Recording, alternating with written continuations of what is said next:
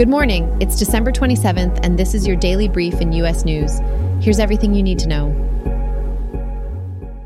The Biden administration has upheld a ban on certain Apple Watches, like Series 9 and Ultra 2, due to a patent infringement complaint from Masimo.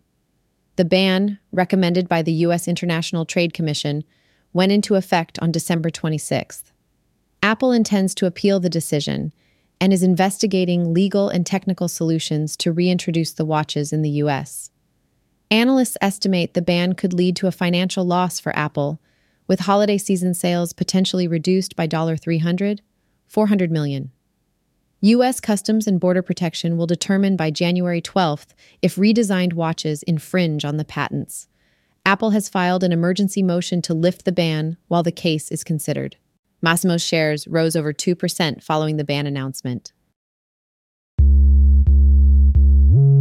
Russian opposition leader Alexei Navalny has reappeared in a remote Arctic penal colony after three weeks of no contact.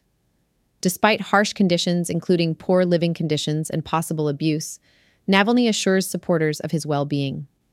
Navalny's transfer is seen as a tactic to isolate him during Putin's re election campaign. Western nations, including the U.S., demand Navalny's immediate release. Navalny, serving a 19 year sentence for extremism, alleges poisoning by the Kremlin. Supporters speculate the transfer aims to keep Navalny from public view during Putin's candidacy announcement. Navalny has previously faced politically motivated charges and spent time in isolation post recovery from nerve agent poisoning. The news story underscores the crucial role of newspapers and readers in upholding democracy and civic life. President Joe Biden authorized retaliatory strikes against Iranian backed militia groups following a drone attack in northern Iraq, injuring three U.S. service members. The strikes targeted three locations used by the militia groups, including Kataib Hezbollah, and were deemed necessary and proportionate by Defense Secretary Lloyd Austin. The aim of the strikes is to hold those responsible accountable and degrade their ability to continue attacks. The United States executed these airstrikes to protect American personnel and facilities in the region. Despite the official end of the U.S. combat mission in Iraq, there are still troops stationed there to assist in anti ISIS efforts and counter Iran's influence. The situation in the Middle East remains complex and volatile as tensions continue to escalate. Despite concerns about a decline in consumer spending, Americans increased their holiday spending according to early data from MasterCard. Retail sales from November 1st to December 24th rose by 3.1% compared to the previous year. Significant growth was seen in restaurant sales, 7.8%, and gains were also noted in apparel and groceries. Online sales rose by 6.3%, while in store sales grew by 2.2%.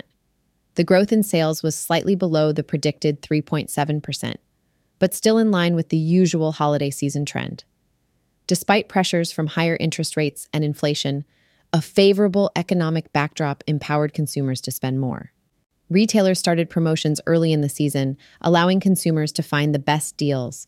There is concern about potential reduction in consumer spending in January due to financial constraints. The financial performance of major retailers in the fourth quarter will provide further insights into consumer behavior. On Christmas Day, SpaceX's Falcon 9 rocket booster, B 1058, was lost during transportation due to rough sea weather. The lost booster had completed 19 successful missions and had launched various satellites and cargo. Despite the loss, SpaceX plans to salvage the engines and gather data from the remaining hardware. The incident coincided with upcoming launch attempts for a SpaceX Falcon Heavy rocket. SpaceX is committed to improvements and plans design changes to the Falcon 9's legs to prevent similar incidents. The incident emphasizes the challenges and risks of space exploration and the importance of learning from setbacks. Despite this setback, SpaceX maintains a successful track record with 256 successful landings and close to 100 launches for the year. This has been your daily brief in U.S. News. To read more about these stories, follow the links in the episode bio. You can also subscribe to these updates at www.brief.news. And for more daily podcasts about the topics you love, visit www.brief.news forward slash podcasts. Tune in tomorrow. We'll be back with everything you need to know.